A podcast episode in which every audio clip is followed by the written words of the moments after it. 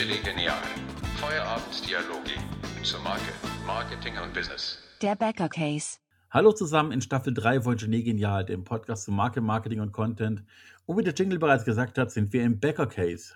Für alle, die es noch nicht mitbekommen haben, Manu und ich, übrigens Manu, hi. Hey, servus. Jetzt habe ich mich überfordert, kurzzeitig. Manu und ich haben uns überlegt, dass wir unsere ganzen Wissensfolgen und Faktenfolgen etwas durcheinander bringen jetzt in Staffel 3 und eigentlich über einen Case über die komplette Staffel reden. Das heißt, wie würden wir einen bestimmten Kunden von A bis Z aufstellen, aufbauen gemeinsam? Und wie gesagt, nochmals, Focus Media mit Manu und Matthias ist eine eigene Firma. B2B ist eine eigene Firma, aber in Zusammenarbeit, wie würden wir den Kunden gemeinsam aufstellen? Und wir haben uns überlegt, dass dieser Fall ein Bäcker wäre, auf uns zukommt. Manu, also heute wollten wir reden über den Social-Media-Auftritt, oder? Genau, allgemein halt die Plattformen. Gibt es ja verschiedene Möglichkeiten, sich jetzt zu präsentieren. Wir reden jetzt nicht über die Website, sondern erstmal nur über die Plattformen, das heißt Social Media oder Google. Und da können wir jetzt mal überlegen, wo könnte sich denn der Bäcker positionieren am besten und was wäre denn am schlausten. Also ich finde immer der schlauste und der schnellste Schritt, sich im Internet zu platzieren, bevor man eine Website oder ähnliches hat, ist der Google My Business Eintrag. Der wird in der Regel, wenn man eine Weile aktiv ist, auch oft von alleine von Google erstellt. Das heißt, wenn eine große Suchintention da ist, dann merkt Google, da ist jemand da und dann wird der Eintrag auf die Adresse schon erstellt. Und da ist Google auch sehr hinterher, diese Plattformen bekannt zu halten. Ist natürlich ein großer Vorteil, vor allem für den Bäcker gefunden zu werden.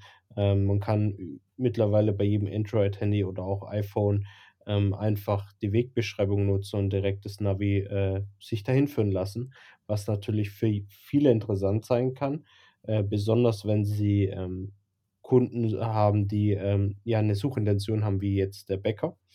Aber man sollte das nicht unterschätzen, kurz auch für andere Unternehmen ist der Google My Business Eintrag einfach sehr relevant, wenn es um die Sichtbarkeit geht, aber auch für Kunden auf der einen Seite. Bei größeren Firmen ist es dann der Lieferant, also ich habe jetzt auch schon Firmen kennengelernt, da schreiben auch Rezessionen, die Lieferanten, die ganzen Lkw-Fahrer, die nutzen das natürlich auch gerne, wenn sie zuliefern, aber auch natürlich für Mitarbeiter, also jemand, der sich über das Unternehmen informieren möchte, gibt es denn Negativerfahrungen, vielleicht hat auch ein Mitarbeiter kommentiert, also das ist wirklich vielseitig, für den Bäcker ist es hauptsächlich natürlich jetzt für den Kunden, der in den Laden geht, aber natürlich auch für potenzielle Mitarbeiter oder Lieferanten. Genau, wir fangen einfach mal an mit den Basics. Also was bei Google My Business, du hast einen Google-Account, in den meisten Fällen ja eher als Mensch, als mit Unternehmen stellst du einen an, machst eine E-Mail-Adresse bei Google, klar, die für das Unternehmen einfach im Hintergrund als Account funktioniert. Die musst du natürlich die öffentlich machen, die E-Mail-Adresse. Und kannst dort im My Google Business Account, klar, deine Öffnungszeiten hinterlegen, die Location hinterlegen, Fotos von Gebäude, Personal, Backwaren in unserem Fall auch oder Plunderstückchen oder was auch immer, auch Fotos hinterlegen. Und kannst dann im nächsten Schritt natürlich auch Angebote, Events, Neuigkeiten promoten. Ähnlich wie eine Business-Social-Media-Plattform à la Instagram-Facebook, so ein bisschen. So, genau, oder? Das wird auch von Google ein bisschen unterstützt. Man muss ja auch immer die Sicht von Google ein bisschen anschauen, was ist das Interesse einer Plattform, jeder Plattform, dass der Nutzer auf der Plattform bleibt. Also Google ist natürlich eine Suchmaschine, aber wenn die Leute halt die Plattform verlassen, was passiert? Ich kann den Leuten nicht mehr Werbung ausspielen. Darum hat natürlich Google ein langfristiges Interesse, auch im Thema Podcast, dass die Leute das auf Google anhören, die Leute das auf Google nutzen. Und deswegen ist dieser Google My Business Eintrag auch von Google sehr supported. Vor allem jetzt, was vielleicht auch interessant sein kann, Local SEO für den Bäcker, sehr interessant. Local SEO ist eine Suchmaschinenoptimierung im Bereich der Lokalität. Das heißt, mein Handy weiß, wo ich bin und wenn ich jetzt nur das Stichwort Bäcker eingebe, dann kommt nicht der Bäcker aus Berlin, sondern der Bäcker aus meiner Umgebung. Am besten natürlich der Bäcker, der am nächsten ist. Das heißt wirklich der, wo 1000 Meter entfernt ist oder der, wo 500 Meter entfernt ist, da werden mir die ersten drei als vorgeschlagen, die am nächsten zu mir sind und natürlich auch am relevantesten. Bedeutet halt, wird der Bäcker oft gesucht im Vergleich zu anderen und wie sind die Bewertungen, wie ist die Suchintention zu diesem Bäcker hin. Und da ist es dann auch wieder eine Optimierungssache, also die Plattform ist sehr einfach zu befüllen, wie es der Pierre schon gesagt hat.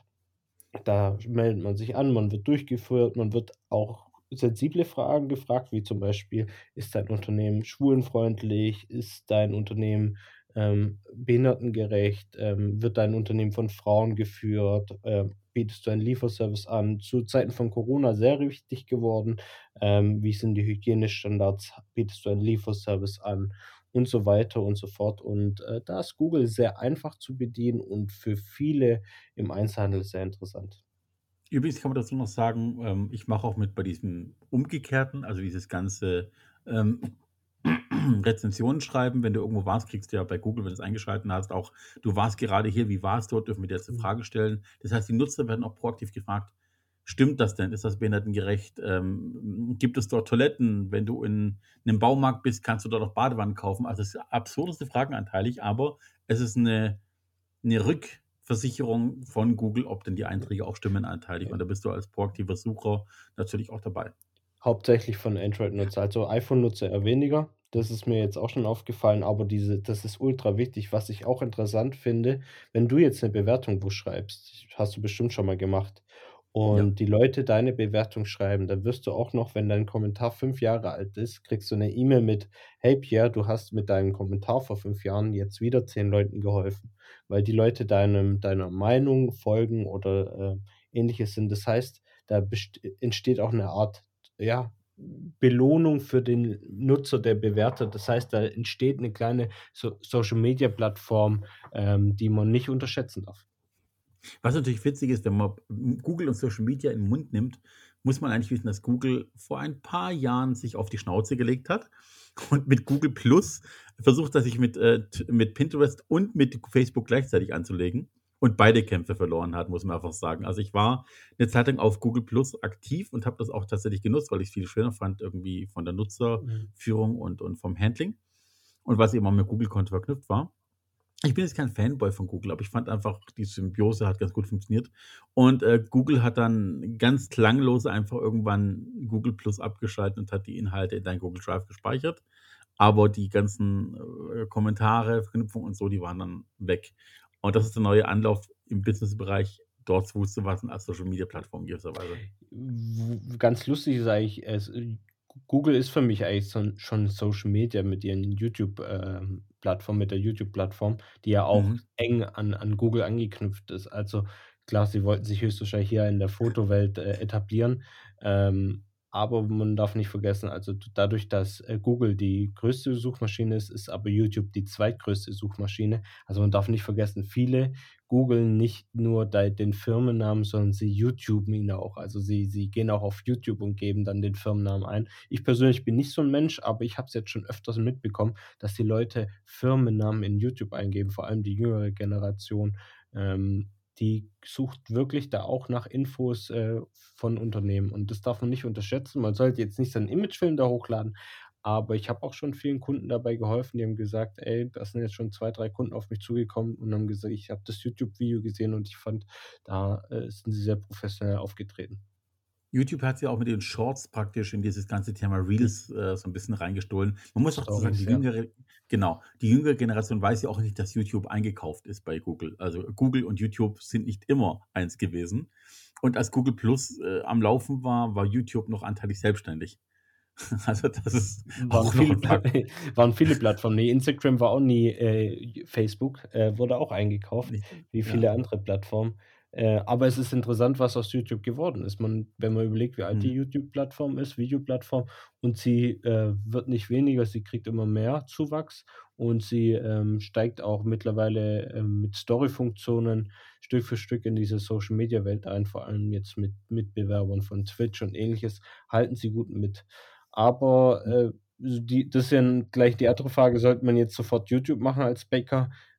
Ich sage immer, eine Social-Media-Plattform sollte man nur machen, wenn man sie auch bedienen kann. Man sollte jetzt nicht gleich am Anfang auf ganz, ganz viele Social-Media-Plattformen auftreten, wie Facebook, Instagram, Pinterest, Twitter TikTok, und so weiter. Man sollte strategisch vorgehen und man sollte auch gucken, welche Kapazitäten hat man. Genau, da kommen wir gleich drauf zu. Ich würde noch eine Sache sagen, und zwar ein kleiner Side-Fact. Das erste YouTube-Video der Welt wurde hochgeladen von einem YouTube-Mitarbeiter, der den Zoo besucht hat. Und in der damaligen Internetverbindung war das natürlich eine Weile Hochladen angesagt, aber das erste Video ist auch noch da, ist ein Besuch im Zoo. Für alle, die mal schauen wollten, findet man bestimmt. Gut, jetzt lassen wir drauf gehen. Wir haben einen Bäcker, ne? Wir haben in Folge 1 darüber gesprochen. In Folge 2 ging es darum, dass wir sagen, wir machen ein Logo, Farbwelt und Co. auf und Name Design auch ein bisschen. Und jetzt geht es darum, die Social Media Profile aufzubauen. Das heißt, wir haben ein Logo, wir haben ein Setup etc. Wir haben vielleicht auch die Bildwelt bestimmt, den Auftritt bestimmt. Welche Social Media Profile, abgesehen von Google My Business, würdest du denn dem Kunden vorschlagen, dem Bäcker? Also es kommt ganz auf die Kapazitäten an. Also ich würde jetzt vielleicht sagen, gut, Facebook ist einfach interessant, weil es mit Google My Business harmoniert wegen der Suchintention. Aber ich würde prinzipiell einem Unternehmen nicht sagen, es soll auf Social Media gehen, wenn es die Plattform nicht bedienen kann. Ich sehe sehr, sehr viele geisterlose Profile auf Social Media und die sollte man lassen. Also ich persönlich würde dann lieber sagen, wenn ein Unternehmer sagt, ich habe eigentlich gar keine Zeit dafür, dann mach's nicht. Und wenn man sagt, gut, ich möchte jetzt Facebook, Instagram machen, dann sollte man da auch strategisch vorgehen und sagen, gut, ich mache da meine Stories, das sind ja schnelle Postings. Wenn man das macht, dann sage ich, gut, dann kannst du auch auf Instagram gehen, aber nur hoch hingehen, um Logos hochzuladen oder irgendwelche Bilder hochzuladen, würde ich sagen, lass es und konzentriere dich lieber auf das Geschäft, das du gerade bedienen kannst. Wenn du aber Interesse hast, dich an Kunden zu binden und wenn du das Interesse hast, Leute mitzunehmen zu deiner Gründung und du auch ein bisschen, sag ich mal, Leidenschaft mitbringst für die Plattform, dann würde ich dir je nach Zielgruppe Instagram noch empfehlen, weil Instagram ist sehr leicht zu bedienen mit der Story-Funktion. Da muss man jetzt nicht jeden Tag was posten, aber man kann seine Kunden auf dem Laufenden halten, man kann immer wieder was Aktuelles posten und dann würde ich sagen, Instagram ist etwas, TikTok wäre natürlich auch interessant, aber es sind immer die Kapazitäten, die das Unternehmen hat. Gehen wir jetzt davon aus, es hat jetzt Leidenschaft, Kapazitäten und ein Personal, das nicht zu sehr ausgelastet ist, dann würde ich auf jeden Fall sagen, TikTok und Instagram wären meine Plattformen, mit denen man sich an die Kunden binden kann. Ja, muss auch sagen, der Unterschied zwischen Instagram und Facebook ist ja auch der, dass du auf Facebook erstens natürlich oftmals in deiner Kreativität beschränkt wirst, wenn du jetzt irgendwie schön gestaltete Bilder hast, mit Text drauf, mit einer Headline drauf, mit einem Angebot drauf, wirst du halt auch von der Reichweite stark runter reduziert, wenn du zu viel Text auf einem Bild hast, also über 20% automatisch erkannter Text wird automatisch runtergeschraubt auf eine Reichweite. Und bei Instagram hast du die Möglichkeit auch ganz einfach halt, mit wenig Text, sehr bildlastig, sehr videolastig zu arbeiten. Du wirst nicht in der Reichweite beschränkt. Du wirst heutzutage auch gefragt, wenn du deinen Instagram-Account hast, ob du nach welcher Art du deine Ansichten haben willst. Also willst du sie chronologisch haben, willst du deine Favoriten angezeigt kriegen, Werbebanner dazwischen schalten. Es ist halt super einfach, mit dem Handy ganz schnell einen Business-Account anzulegen, in Verbindung mit dem Facebook-Account, den du manchmal auch hast oder auch nicht. Und kannst eben dann auch einen Werbeetat draufschalten, der eben wie ein Prepaid Kosten funktioniert, den du also auch sehr stark kontrollieren kannst, was die Ausgaben angeht. Und das macht halt Instagram immer sehr elegant. Genau, man muss da unterscheiden. Also es gibt diesen organischen Bereich, wo man sehr lebendig wirkt, wo man sagt, gut, was geht in dem Unternehmen ab, was sind denn der aktuellen Trends, macht man mal ein bisschen lustigere Videos, ein bisschen, ist ja eine Social-Media-Plattform, das heißt, man geht da nicht hin, um zu werben im aktiven Sinn, wenn man da was postet. Also ich empfehle nicht ein Unternehmen, das reingeht und jetzt, im Fall des Bäckers würde ich jetzt nicht hingehen und mein Bauernbrot, meine Tafelbrötchen und meine ganzen anderen Produkte zu posten mit dem Preis dahinter. Würde ich nicht machen. Was ich vielleicht machen würde, ist ein Video oder ein Reel erstellen. Wie erstelle ich denn das Tafelbrötchen? Um welche Uhrzeit wird es gebacken? Ich würde die Personen in den Vordergrund stellen und weniger die Produkte. Und wenn ich jetzt Angebote habe, sagen wir mal zum Osterfest oder zum Weihnachtsfest, spezielle Angebote für das Weihnachtsfest, dann würde ich dann auch über die Werbeschaltung nachdenken und da könnte man dann über die Hard Sales gehen. Da könnte man sagen, gut, hier schnüre ich jetzt ein Angebot. Man kann auch in den organischen Postings Angebote reinmachen, aber ich sag mal, von 50 Postings darf einer es verkaufen. Genau, ansonsten empfehle ich euch zwei Sachen noch. Das eine, da kann der Manu auch ein Lied von singen, gehe ich mal von aus. Wenn ihr Personen abbildet, also euch selber natürlich, ne, außen vor gelassen, aber wenn ihr Mitarbeiter abbildet, macht bitte rechtzeitig rechtlich klar, dass ihr das dürft. Also im besten Fall macht einen kleinen Mehrzeiler mit den Mitarbeitern, dass ihr die Sachen posten dürft, mit denen auf dem Bild drauf, im besten Fall halt auch mit Unterschrift, dass die Leute auch nach Ausscheiden aus dem Unternehmen die Videos nicht gelöscht werden müssen, weil da oftmals ein Rattenschwanz an Arbeit dran hängt, gerade bei auch sehr wichtigen Videos. Und das Zweite ist im Grunde genommen, dass wenn ihr verschiedene Art von Postings habt oder Stories, was auch immer, könnt ihr die bei Instagram zu speichern in Form von, ja, Kategorien, Highlights, genau, Highlight-Kategorien, dass die auch erhalten bleiben. Das heißt, die Leute können auf eurem Profil sich bestimmte Sachen anschauen. Dann könnt ihr eben Backwerke, Events, was auch immer kategorisieren und die werden nicht nach 24 Stunden gelöscht. Also denkt bitte auch daran, wenn ihr sowas anlegt. Genau, da kann man auch Aktivität zeigen, ja. Genau, richtig. So, jetzt gehen wir davon aus, wir haben den jungen Bäckermeister, der ist Social Media affin generell, ist auch fotogen genug, hat auch Lust genug, das zu machen, hat den Elan, hat auch die Mitarbeiter, die mitspielen, alles drum und dran. Du hast gesagt, viele Personen zeigen, oder im besten Fall viel Leidenschaft, viel Menschlichkeit zeigen, weniger die Backwaren in den Fokus rücken. Würdest du denn so eine Art Konzept aufstellen mit denen, welche Art von Postings denn, also meistens ist es so, du hast die Vorgabe, du musst Postings machen, 2-3 Mal die Woche und die gehen manchmal die Ideen aus. Was wir bei uns gelernt haben, ist im Grunde, uns vorgenommen haben und auch mit den Kollegen soweit für Kunden durchsetzen, ist halt, dass wir sagen, pass auf, wir bauen dir einen Media-Mix auf. Das heißt, du hast dann einfach verschiedene Arten von Postings, an denen du dich festhalten kannst, die du noch durchziehst die Woche über und wo du auch vorbereiten kannst über Wochen im Vorfeld, dass du auch wirklich weißt, okay, ich habe Futter nach bestimmten Kategorien, muss ich immer bei Null anfangen. Ja, es gibt eine Art von Vorlauf, den man sich aufbauen kann, von organischen Posts. Das ist okay, finde ich auch nicht schlecht, aber ich habe gemerkt, dass wir haben das auch schon bei 2-3 Kunden versucht und wir haben halt auf lange Sicht gemerkt, es wirkt steril. Also auch die Leute, die dann denken, dass wenn man den Feed anguckt, also man geht auf einen Account beim Instagram-Account drauf und dann sieht man diese Kacheln, die müssen ein einheitliches Bild ergeben. Bin ich gar kein Fan davon, weil man zu sehr auf dieses einheitliche große Ganze guckt, anstatt zu gucken, dass man den Feed eigentlich schön aussehen lässt, statt den Account.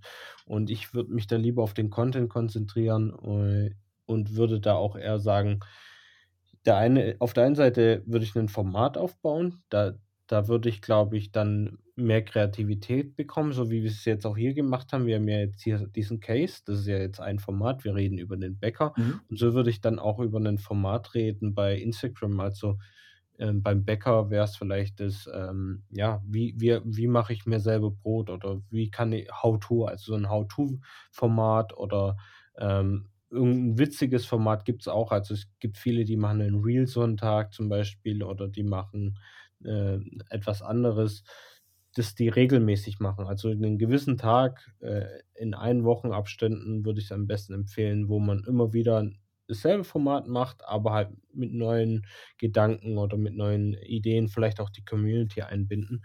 Und weil sich die Leute auch an etwas gewöhnen und die warten dann auch drauf. Also bei, wie schon gesagt, dieser Meme-Sonntag, wo dann die Witzbilder präsentiert werden, darauf wartet dann die Community und schickt dann dem Influencer dann am Samstag schon die Bilder zu, dass die das am Sonntag eigentlich nur reposten kann. Und so ergänzt sich das ein bisschen und die Leute können sich auch drauf freuen. Und die fragen genau dann auch, wenn es nicht stattfindet. Genau, das meinte ich auch. Also mit diesem Mediaplan meinte ich auch Formate. Also ich könnte mir auch vorstellen, dass du sagst, ein How-To ist ein Bereich. Dann eventuell auch so ein Knowledge-Element, also so Wissen weitergeben, wo man einfach seine Expertise ausarbeiten kann, von wegen, hey, Brot im Jahr 2000 vor Christi, so wurde das gemacht. Oder eben auch so, wusstest du, dass es in England nur 5 Brotsorten gibt? Ist es geraten, nur so. Ja, oder dass in den USA jedes Brot, das eine Kruste hat, was bei uns eine Luxus- oder ein Qualitätsmerkmal ist, automatisch weggeschnitten wird, weil in den USA eine harte Kruste einfach als schäbig gilt und sogar das Toastbrot außenrum beschnitten wird. Darüber komme ich aber nicht hinweg als Schwabe. Du könntest natürlich auch so dieses Meme-Thema machen. Du könntest natürlich auch sagen, okay, jeden Montag kann die Community abstimmen, ich mache ein Brot mit einem Smiley drauf, was für ein Smiley soll es diesmal sein? Oder was? Also einfach so Community-Elemente auch mit reinziehen und dass man dem Kunden so ein paar Tools an die Hand gibt, wo er genau weiß, okay, ich muss mir noch Gedanken darüber machen, wie es aussehen soll. Ich weiß aber, in welche Kategorie ich denken muss für diesen Tag. Ich denke, genau. Das ist für viele Kunden hilfreich, weil die meisten Menschen sind eben nicht besonders kreativ, auch wenn sie Leidenschaft haben. Ja, also das einfachste Format ist eigentlich das Reel-Format. Das ist eigentlich sehr, also früher, Social Media entwickelt sich eigentlich immer so, oder früher war es immer so, der macht das, ich darf nicht das nachmachen.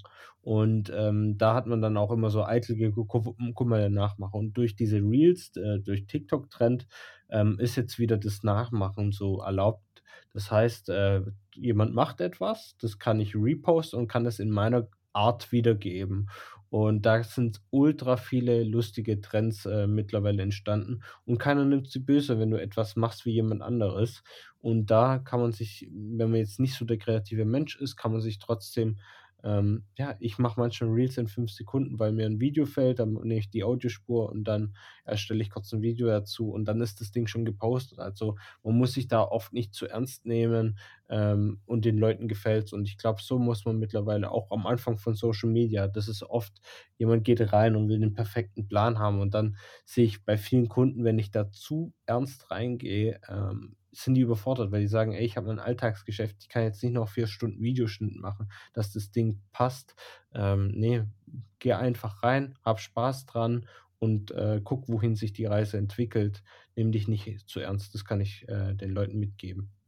Ja, ist ein guter Fakt übrigens, nicht zu ernst nehmen. Ich hatte vor ein paar Tagen eine tolle Unterhaltung auf Social Media, wo es um vergleichende Werbung / Battles ging. Also man hat ja von TikTok immer diese Gesangsbattles oder irgendwelche, ich nehme den und mache ein Duett, ne? Mhm, und da wird aus dem Duett ein Triett und ein Viert und ein Fünfett oder wie auch immer die heißen dann. Und was viele Menschen total lieben aus der Werbung, ist, wenn sich eine Firma mit der anderen zu einem Beef, zu einem Bashing, zu einem Battle anlegt. Ne? Also das ganz bekanntes Beispiel, dass BMW und Mercedes sich die ganze Zeit bekriegen. Das haben die Fahrer, die Fans sozusagen irgendwann mal ausgemacht, dass das ein Kampf ist. Und die Firmen lassen sich drauf ein im Spaß. Also es ist ja keine echte Fehde zwischen BMW und Mercedes, einfach nur, es geht viel über charmanten, manchmal auch augenzwinkernden Vergleichshumor. Und das ist natürlich bei Pepsi und Coca-Cola in den USA eine der größten Fehden. Du hast auf der Straße immer früher Opel und VW gehabt, die sich gebasht haben im öffentlichen Bereich. Und nun hast du dich auch Mercedes, BMW, Mercedes, Porsche. Und ein aktuelles Beispiel, das war vor ein paar Wochen, hatte ich das gelesen, da wurde zum Beispiel so ein ganz öffentliches Bashing, Mario Barth wurde im Zug rausgeschmissen. Also der Komiker Mario Barth wurde im Zug rausgeschmissen, weil er die Maske nicht richtig anlegen wollte. Die im öffentlichen Bereich immer noch, jedes Unternehmen kann es ja bestimmen. Und dann hatte er ein 3/4-Stunden-Video gepostet, ich glaube auf Facebook oder YouTube, von seinem Rauswurf und hat auf Community-Unterstützung gehofft, von wegen, ich war doch richtig. Und die Deutsche Bahn hat kommentiert, von wegen, ja, Maskenpflicht, kennste. Also hat ihn auch wirklich auf die Pike genommen und hat als Deutsche Bahn damit echt Herzen gewonnen. Weil die einen Komiker verarscht haben, was ziemlich gut ist. Ja. Ich finde, Deutsche Bahn macht das mittlerweile sehr cool. Die hat so einige lustige Postings, die haben sich auch sehr gebessert. Ja, auf jeden Fall. Aber ich meine damit einfach auch als Bäcker, als Junge, wenn du sagst, okay, ich muss niemanden böse angehen. Aber du kannst natürlich auch mit einem etwas älteren Bäcker vor Ort ein bisschen anlegen auf sympathische Art und Weise. Da kannst du direkt vergleichen, die Brötchen, kannst sagen, pass auf, unsere Standardbrötchen sind 10 Gramm mehr. Das ist einfach ein Fakt, weil ist über Wochen hinweg so gemessen mit Fotografien und Co. Mit freundlichen Grüßen an die Konkurrenz. Du kannst natürlich auch sagen, pass auf, bei uns gibt es jede Woche ein neues Brötchen, wenn du die alten Brötchen bist, geht so nach dem Motto. Muss immer die Waagschale halten. Natürlich kann es immer auch ein bisschen mit Ärger in Verbindung sein, aber wenn man es auf elegante Art und Weise löst, kann man natürlich auch sich so eine Fan-Community aufbauen durch Humor. Humor ist immer ein tolles, tragendes Element von der Kampagne. Es gab auch jahrelang in Kinos und in Bars diese Edgar-Cards, die du mitnehmen konntest, Postkarten mit sympathischen Sprüchen, manchmal auch bösen Sprüchen drauf, die Leute gesammelt haben. Denkt bitte auch dran, dass damit würde ich auch eine Community aufbauen könnt, die auch repostet dann die Sachen, einfach weil sie es so geil finden.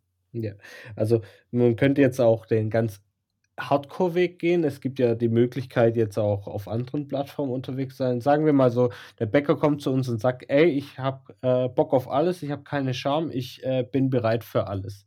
Dann könnte man jetzt auch einen ganz interessanten Weg gehen. Also es gibt jetzt auch, was auch die Deutsche Bahn auf LinkedIn mal gepostet hat, gibt viele User zum Beispiel, die gehen auf OnlyFans. OnlyFans, für viele, die es nicht kennen, ist eine Plattform, die sich zur Corona-Zeit entwickelt hat. Das ist eine Plattform, wo sich jede private Person etwas freizügiger zeigen kann für ein Abonnement, also ein preisliches Abonnement, das man hinterlegt. Genau, und da gibt es aber jetzt auch viele Künstler, die sich da auch platzieren. Und ja, zum Beispiel Fritz Meinecke, den hatten wir ja auch schon mal, ist ja eigentlich ein YouTuber. Er hat auch einen OnlyFans-Account und der präsentiert sich dann auf dieser Plattform zwar ja nackt, aber hat zum Beispiel immer etwas Zensur vor sich, dass er sich vor sich hinschiebt.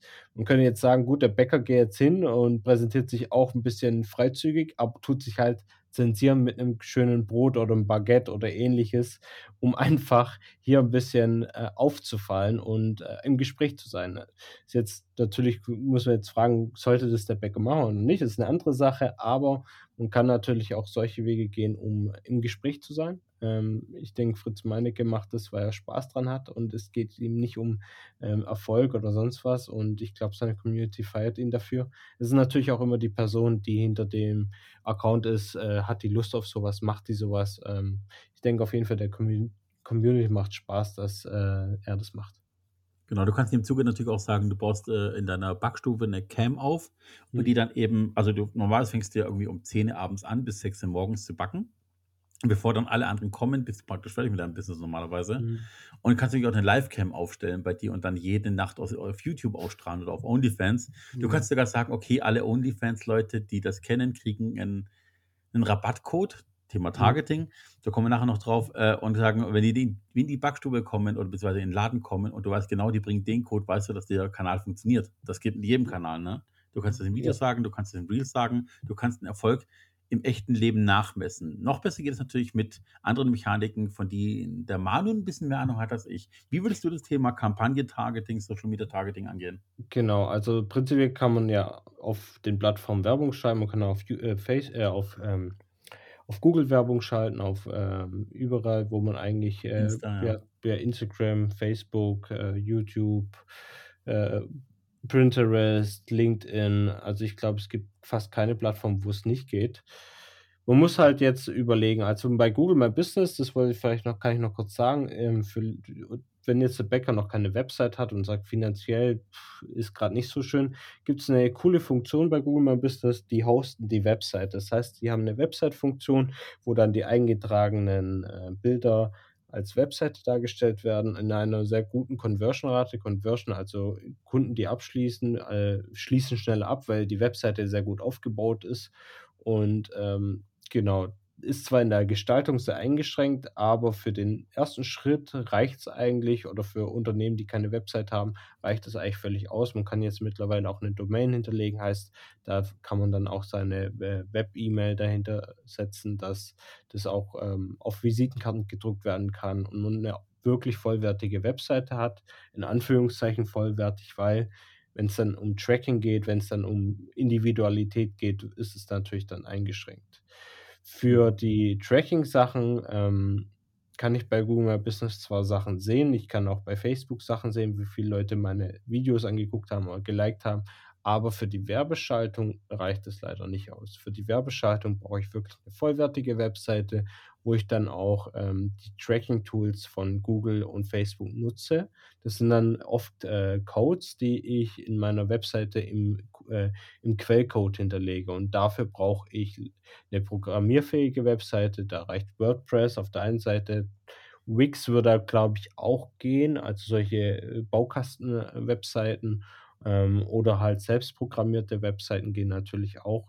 Da muss ich diesen Codefetzen hinterlegen, den ich von den Plattformen bekomme, um am Ende zu messen. Also ich habe eine Werbeanzeige, dann klickt ja jemand drauf und kommt auf meine Webseite. Und was macht er jetzt auf meiner Webseite? Also schließt er ab, kauft er oder kauft er nicht? Und dafür brauche ich den Codefetzen, weil die kommunizieren dann zwischen Webseite und Plattform. Und dann kann ich am Ende sehen, von 1000 Klicks haben jetzt 5 Leute gekauft. Das ist ein richtig wichtiger Wert, weil wenn ich davor 1000 Klicks habe, aber davon keiner kauft, kann ich ja auch nicht sagen, war das jetzt erfolgreich, war das nicht erfolgreich, meine Werbekampagne, hat sich das gerechnet. Und deswegen brauche ich die Tracking-Tools, um am Ende durch die Messung zu sagen, ey, du hast 100 € reingesteckt, du hast 2000 € verdient, können wir weitermachen, lohnt sich. Oder Gegenteil, du hast 100 Euro investiert, hast aber nur 50 Euro verdient. Wir müssen die Werbeanzeige optimieren, verbessern oder wir müssen die Kampagne einstampfen. Und diese Entscheidung kann ich anhand von Daten machen. Und das geht leider nur mit vollwertiger Website, mit Tracking-Tools und natürlich einer guten Kampagne. Genau, übrigens noch zum Thema Tracking und Auswertung. Also man muss immer dazu sagen, egal welche Website hast, ob du jetzt Squarespace hast, Wix oder WordPress, du musst ja heutzutage diese ganzen Cookie-Banner überstehen. Sobald du eine Website aufrufst, kommt diese Cookie-Banner. Und mit Leuten würde ich dann sagen, okay, ich möchte aber keinerlei Cookies aktiviert haben. Bist du bei Google hart an der Grenze zur Grauzone, nennen wir es mal so, weil die Google-Tracking-Sachen sich nur ganz schwer deaktivieren lassen. Also wenn Google erstmal irgendwo im Code drin ist, ist deaktivieren schwierig. Und wenn jemand das wirklich rausfinden will, kann er das rausfinden, ob weiter getrackt wird. Und dann kannst du abgemahnt werden. Das heißt, du musst wirklich aufpassen, wenn jemand kein Tracking will, muss es deaktiviert sein. Das fängt schon an bei den Google Fonts. Wenn du eine Schrift hast auf deiner Website, die von Google stammt, bist du schon der Depp. Wenn du Google Maps benutzt, musst du das vorher im Datenschutz klar deklariert haben. YouTube also passt bitte alles auf. Genau, egal welche Plattform, du musst sie blinken. Genau, die Sources sind natürlich sehr, sehr wichtig. Es liegt nicht nur am Tracking-Tool, sondern auch an viel, viel mehr. Mittlerweile kann man, da hat Facebook natürlich auch seine Einschränkungen. Also ich kann jetzt anhand von Server-Events mittlerweile tracken. Das heißt, ich bin nicht mehr verpflichtet, die Person zu tracken, sondern ich kriege mit, okay, jemand geht auf die Werbeanzeige und mein Server-Event kaufen wurde ausgelöst. Und dadurch kann ich dann trotzdem noch meine Daten, aber nicht mehr so krass personalisiert wie früher. Ich kann jetzt nicht mehr sehen, wie alt die Person war. Ich kann jetzt nicht mehr sehen, von wo sie kommt, wo hier auch ein bisschen Schutz da findet. Aber dadurch, dass mein Server sagt, ey, da hat jemand gerade gekauft, weil ich das eingerichtet habe, kann ich natürlich trotzdem noch gute Daten herausbekommen für meine Trackings. Man sollte natürlich datenschutztechnisch immer seinen Datenschutzbeauftragten haben. Da sind wir auch im Marketing nicht verantwortlich dafür. Das durfte ich jetzt auch schon öfters mitbekommen, dass eindeutig das Unternehmen verpflichtet ist, einen Datenschutzbeauftragten zu haben und der muss das Thema absegnen, sowie Impressum, Datenschutz und so weiter, ob es Internet oder auch intern ist.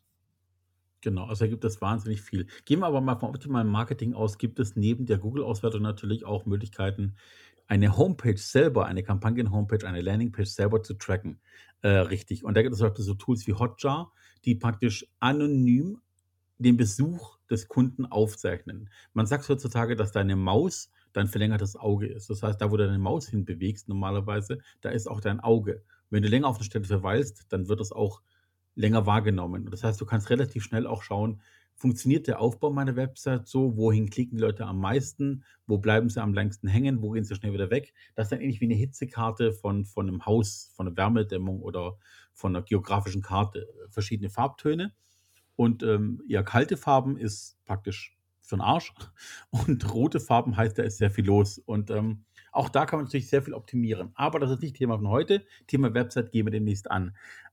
Nochmal zum Social-Media-Bereich. Also wir haben jetzt gesagt, wir bauen auf jeden Fall Google My Business mit dem Kunden auf. Dann kann der Kunde entscheiden, ob er Instagram oder sowas machen will. Pinterest finde ich jetzt für einen regionalen Bäcker eher schwierig, weil Pinterest halt, wenn du dich für Backwaren oder fürs Cooking oder für Food generell interessierst, kriegst du halt eine weltweite Ausspielung, eher wenig regional besteuert. Das ist das Problem.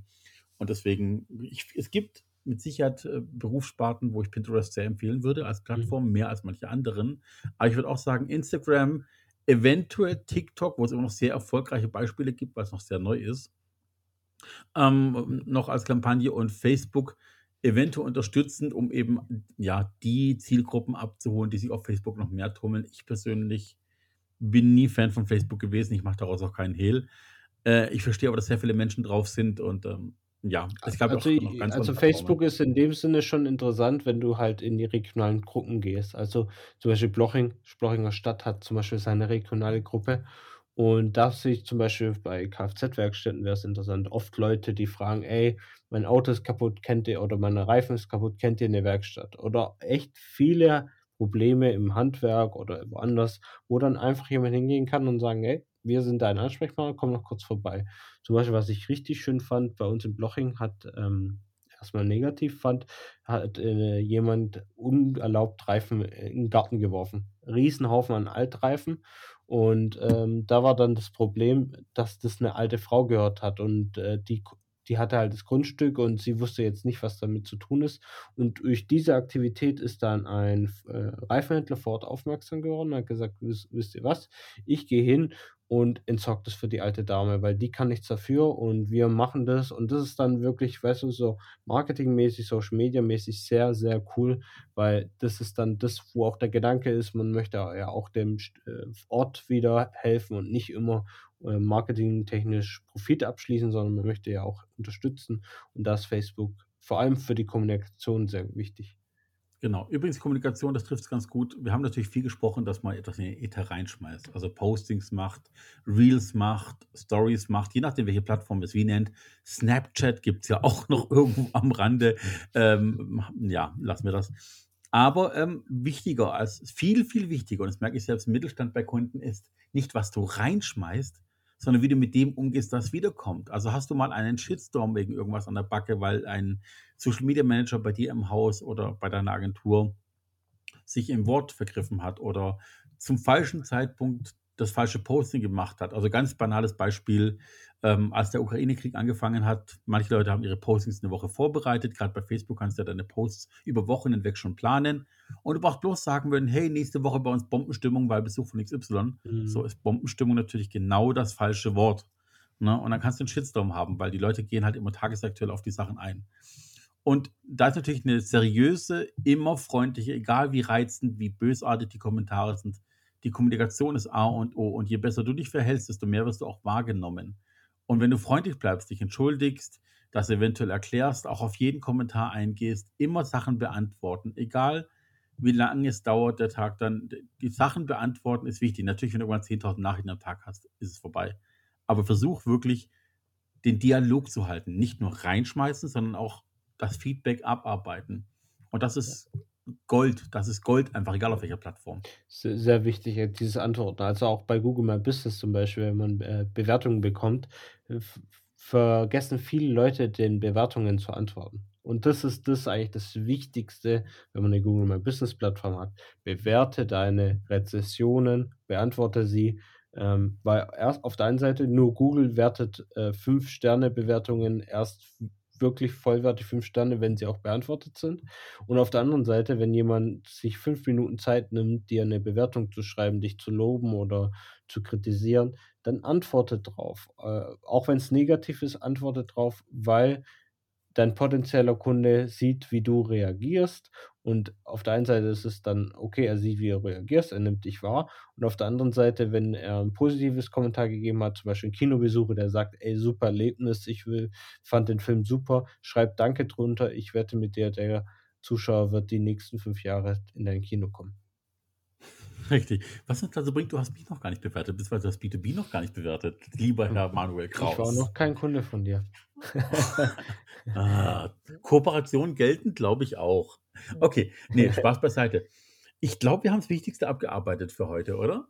Ja, wir könnten natürlich über das Thema jetzt noch Stunden weiterreden. Ich habe alleine über Google My Business eine Stunde Vortrag. Ist immer wieder ein interessantes Thema. Aber ich glaube, für einen kurzen Einblick, wohin die Reise gehen könnte, haben wir heute gesorgt. Eine Frage noch, die mich ganz oft begleitet bei Kunden und die du gerne stellvertretend für mich auch beantworten darfst, ist, wenn Leute sowas anfangen, was würdest du zur Häufigkeit sagen? Also, wie definier häufig, anfangen. Ja, ich bin der junge Bäcker, ich habe meinen Meisterbetrieb gerade, meinen Meister abgeschlossen, habe die Bäckerei gegründet, fange meine Social Media Profile an und werde natürlich dann gefragt als Agentur oder als Dienstleister, wie in eurem Fall, ja, wie oft pro Woche muss ich denn posten oder wie oft am Tag? Ja, und da fängt schon an. Also ich prinzipiell rate jedem ab, der mir mittlerweile so entgegenkommt, weil ich sage als Voraussetzung, bring Leidenschaft mit. Das heißt, ich brauche eigentlich schon jemanden, der auf Social Media schon jeden Tag was postet. Hört sich hart an, weil sich damit dann jedes Unternehmen sagt, ja, jetzt bin ich aber raus, jetzt darf ich nicht mehr. Aber das ist genau das, was die Leute ja spüren müssen, dass du Leidenschaft hast. Zum Beispiel haben wir jetzt bei einem Kunden LinkedIn gemacht. Wir sind jetzt da rein und ich habe von Anfang gesagt, wir machen Paid Ads, also normal, haben wir auch gemacht, aber parallel haben wir gesagt, du kannst auch organisch weiter brauchst und so weiter, aber Voraussetzungen bringen Leidenschaft mit.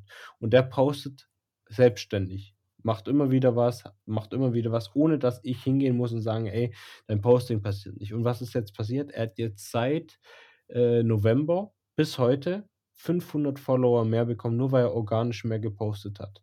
Und das ist das, weil die Leute gemerkt, und er hatte davor 100, also er hatte eine Zeit lang 100 Follower, richtig lange 100 Follower, weil er immer sterilen Content gepostet hat, immer gepostet, hier ist unsere neue Produkt, hier ist das Produkt, und da hat die Leidenschaft gefehlt. Und dann haben wir gesagt, ey, wir müssen es menschlicher gestalten, wir erstellen Videos, wir machen das. Und jetzt haben wir jetzt auch die Videos veröffentlicht, und die Followerzahl ist jetzt bald bei 600, und er ist lange bei 100 stehen geblieben, und jetzt postet er zum Beispiel vor kurzem das Thema ein Produkt, also wieder ein klassischer Produktpost zwischen den organischen, leidenschaftlich, menschlichen Posts, und er kriegt auf einmal Kommentare von Mitbewerbern, die sich jetzt auch dazu äußern, die sagen, coole Idee, wir haben auch ein Produkt in diesem Bereich. Hätte es davor nie gegeben, aber dadurch, dass ich Berührungspunkte, leidenschaftliche Berührungspunkte geschafft habe, sind jetzt auch die Leute bereit, sich selber dazu zu äußern, sie nehmen einen ernst, und das ist halt das, was die Leute spüren müssen, dass du nicht postest, weil du es musst, sondern du postest, weil du es willst. Und das ist halt wichtig. Du brauchst eine kommunikative Einstellung. Du musst die Leute einfach ansprechen. Du musst auch bereit sein, die Leute mal anzuschreiben und da keine Hemmungen zu haben. Und wenn ich halt überall immer wieder sage, mach das, glaube ich, dass die Leute ihre Zeit verschwenden und leidenschaftlich lieber lassen sollten, wenn sie es nicht wollen. Und dann sollten uns ja auch nicht dazu zwingen, was ich oft sehen muss. Ihr merkt, Manu ist halt vor seinem Element. Ich habe auch gemerkt, ernst zu werden, weil früher habe ich gesagt, ja, das kriegt man hin. Aber das tut den Unternehmen nicht gut und es tut mir als Berater nicht gut. Und mittlerweile habe ich mit der Einstellung viel mehr Erfolg, und ich helfe ja auch den Leuten, weil dann sparen sie sich Zeit. Ja, und auf jeden Fall, wenn ihr Fragen dazu habt, gerne an Manu wenden. Ihr könnt uns wie immer schreiben an geniegenial@b2-bee.de. Ich verspreche, ich war die ganze Folge hier am Platz. Ich bin nicht davon gelaufen, auch wenn ich die Chance gehabt hätte, anteilig. Ich habe auch ganz rege zugehört, weil ich lerne ja auch noch ab und zu was. Ne? Ist ja nicht so. Man kann ja nicht alles auf einmal können. Manu, vielen Dank für diese Insights. Sehr gerne, immer wieder. Gern. Falls jemand Fragen hat, einfach auf uns zukommen. Übernächste Woche sprechen wir dann über die Website des Unternehmens. Da bin ich sehr gespannt, ob wir einander rasseln, weil es ja ganz oft um das Thema User Journey, User Experience, Aufbau, Technik und Co. geht. Ich werde euch bis dahin auch von einem ganz tollen Fakt erzählen können, beziehungsweise nicht von einem Fakt, sondern von einem Fall, von einem Case, den wir gerade auch aufbauen mit dem Kunden. Und bis dahin wird nämlich erfolgreich der Launch gewesen sein, und da freue ich mich schon sehr drauf.